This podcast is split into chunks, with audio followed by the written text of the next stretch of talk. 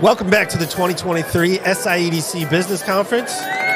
We're joined by Shawnae Dixon here with us. Uh, welcome. What's Welcome. going on? We love to hear your story. Happy Wednesday. Happy, Happy Woo Wednesday.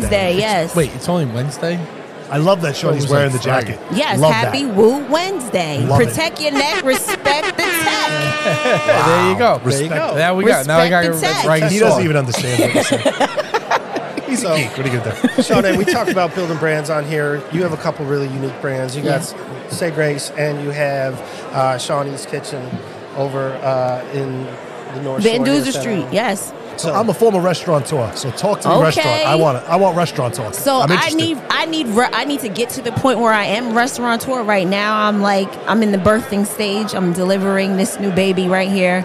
Shawnae's house, 381 Van Duzer Street, Stapleton Heights area, which is considered the town where Wu Tang was Nice. birthed, right? Um, it's a soul food restaurant. I'm one of one here on Staten Island, and that is because there are no soul food sort of fine dining restaurants on Staten Island. I'm just like I'm only saying fine dining because I put the right food on the right plates at the right time. and that matters. And that matters, It right? elevates. It elevates. It's just that you can come in with jeans on and nobody's gonna put their nose up at you. You eat with your eyes before That's- you eat with your mouth. that's right. That's how it works. That's it. If it doesn't look good, it's not going to taste good. Exactly. So my husband and I had that restaurant. Um, Dan does his homework. We did have Say Grace Catering, and that was the catering business that kind of like ripped through the entertainment industry for about five or six years, where I had the ability to get in any room working with Lil' Kim, Danny Glover, Ed Norton, Charlemagne, Teddy Riley, anybody that I was like how you there. just say that as though Yeah, commonplace. That's, that's, that's just like that's my Jimmy, place. Johnny, Mike. Yeah, she was she was catering for the Dallas Cowboys. I just finished with the Dallas Cowboys, so like I get into those rooms because the food is talk great. But talk about that, right? So that from where from our standpoint, branding, marketing, that's kind of the pinnacle, right? Mm-hmm. Right. That's the highest of the high of where people want to be, Right. And you just spit out those names like Jimmy, Johnny, and, you know. so what does that mean? How did you take a brand from from concept to then celebrity? So the food is like they say dope spe- dope speaks for itself, right? So if you were drink if you were taking Blue Magic, my food is like Blue Magic. It's Blue like Magic. a drug, right? See again, Mike doesn't get that reference. Right. He left. He was so upset he had to walk away. so I'm like the hitch of soul food. You have to know me. Right. And so my food spoke for itself immediately in the entertainment industry. When I was invited to the Breakfast Club and when I did Fox 29 in Philadelphia, um, Charlemagne picked me up right away, February 8th, 2016. And my name kind of like fled through the industry just through referrals. I didn't have a business card, I didn't have any marketing in Because place. once you do it once and do it right in Right. that circle, that That's it. sphere is all you need. That's it. So my marketing strategy was excellence is what serves people. And so I, I provided an excellent service. I provided an excellent product. And then I gave you my phone number personally from myself to you, Right. watching you put my phone number in your Right. phone. And then I told you, don't allow my phone number to become something that you don't remember later on. Use it. Right. And so people were calling me all the time. And it was just like, hey, Angie Martinez wants you. Can you come? Hey, can you do Lil' Kim's birthday party? Can you do DJ Drama's release party? Can you do Kevin Gates' party? And now, when you went in, did you go in with staff and, and people, or was it just the food and then they handled One the man band. Me and my husband go in there like Wow. peaches and herb and just take over the whole spot. Just we put awesome. up everything. It was literally like building the blocks of like Tetris. We just put that Yeah. thing together so well. Learn as you go, right? That's it. Fantastic. He's just hanging over there. He just chills. He's the It's- best. yes, that's my that's that is my my grizzly bear protection. He's a snuggle bear looking at you, but don't do anything. I see. 'Cause it. then he's he takes he's, over. he's Right. going to kill me right now. He's looking at me right now. He's he just he just. I'm on your team. He, he just. Easy, you got to talk to him like easy, easy. So there's the there's the celebrity side of the business, but talk about your family. You have an incredible history here in New York and Staten Island, and how did that lead up to you cooking? Right. So my grandmother was a dietitian with the Willowbrook uh, institution for over 30 years. I'm an eighth generation direct descendant to uh, the, the descendants of Sandy Ground. So that, that land is protected by every pres- preservation organization in the world because it's the oldest inhabited space by its original descendants in the country. And it was, you know, utilized by the Underground Railroad. Harriet Tubman did visit there. And so our people were doing things that, to, you know, build and sustain a community of, of commerce, of community, of farming, oystermen, you know, ferry systems, you know, grand travel. And so that was happening and it that spilled over into the next eighth, tenth generations. I'm eighth generation and my children are nine generations. I'm teaching my children that you guys are not attending these schools as just students, you're attending the schools as entrepreneurs. And so you're teaching your your teachers something. Right. You know what I mean? That you're going into ah, yeah, I gotta hurry up and get out of here at three o'clock because I gotta go to work. You know Right. what I mean? Like, you know, and and I believe that that's really important, especially for the Black community on Staten Island, because we're not as vibrant. We don't own businesses. We we don't sustain ourselves. We don't figure out how to then become a part of economic development, and that's important to me because that's a part of ministry. That's also a part of the legacy.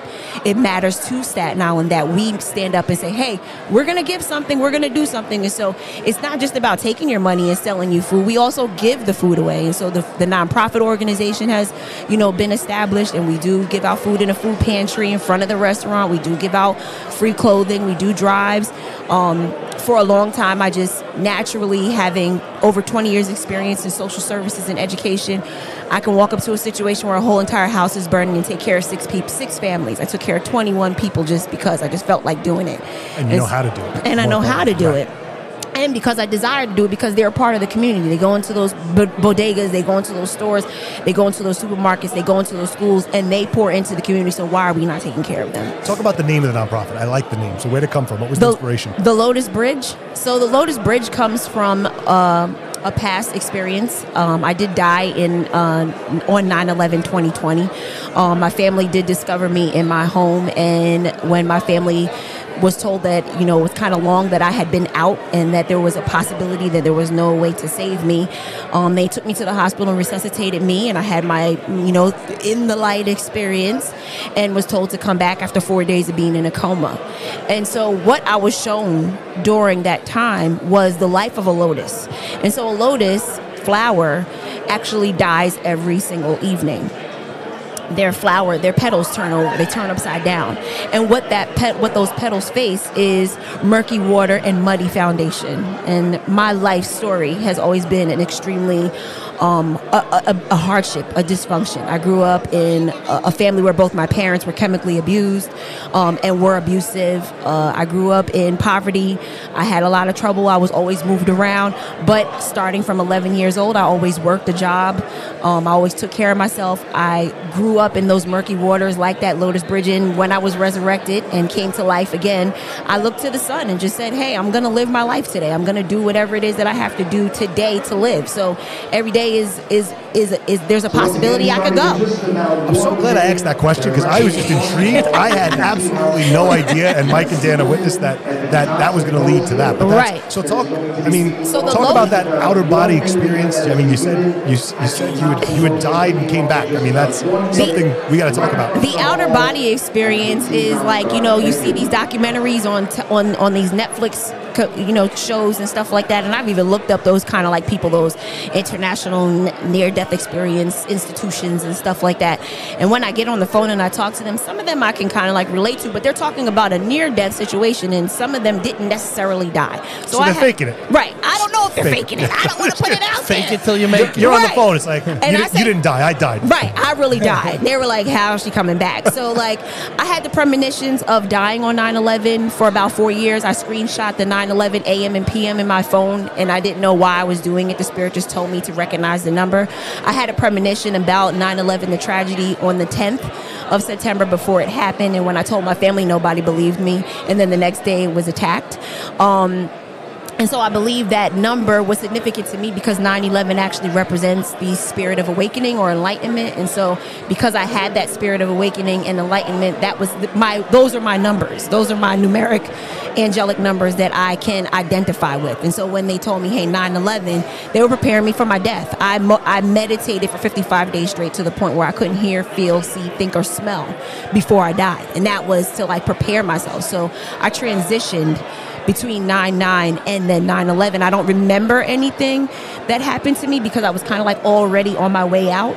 But what my family tells me is that i walked around sort of like in a robotic kind of like autobot move like Like when Mike Bloomfield sleepwalks, Nicole finds him in the so- kitchen, donuts in the freezer. You won't remember what you wore the day that you died, but what I was told was that I had on all black. Um, I was told what I ate last. I had a bag of chips. I was on a FaceTime phone call before I died. Right before I died, I was on the phone and having the conversation, and my cousin said that I dipped my foot my foot in the tub, and I told her something wasn't right, and then I hung up on her. And so a conversation took place. A, a, I ate something. I had something on. An activity took place before I died, and it, that is there is power in that in itself. Just to say, all of that happened before I died. So, so nobody can do that. You know what I mean? Nobody can say this is what I wore, this is what I ate, this is who I talked to. So was the passion for food pre or post the passion for food was before it. So I had all of that um, entertainment experience. Charlemagne called my husband when they found out that I died, sent me flowers to the restaurant, into the to the uh, hospital. Like people like were reaching. A lot of different people were like reaching out to me um, that were in the industry. iHeartRadio reached out to me. Everybody reached out to me because they were like, "Oh my God, no way! The best chef we got, the caterer. What who do we call?" You know what I mean? So they called and they responded to that. They they were totally taken aback because I was in the healthiest shape of my life when it happened. And what happened to me was incurable and untreatable, and it was actually like freak. So they said that, you know, what happened to me could not be treated. They just laid me there in order for me to die because it was going to be impossible for me to come back. But when my cells were regenerating, it was regenerating like somebody had cut off my tail, like I was an alligator.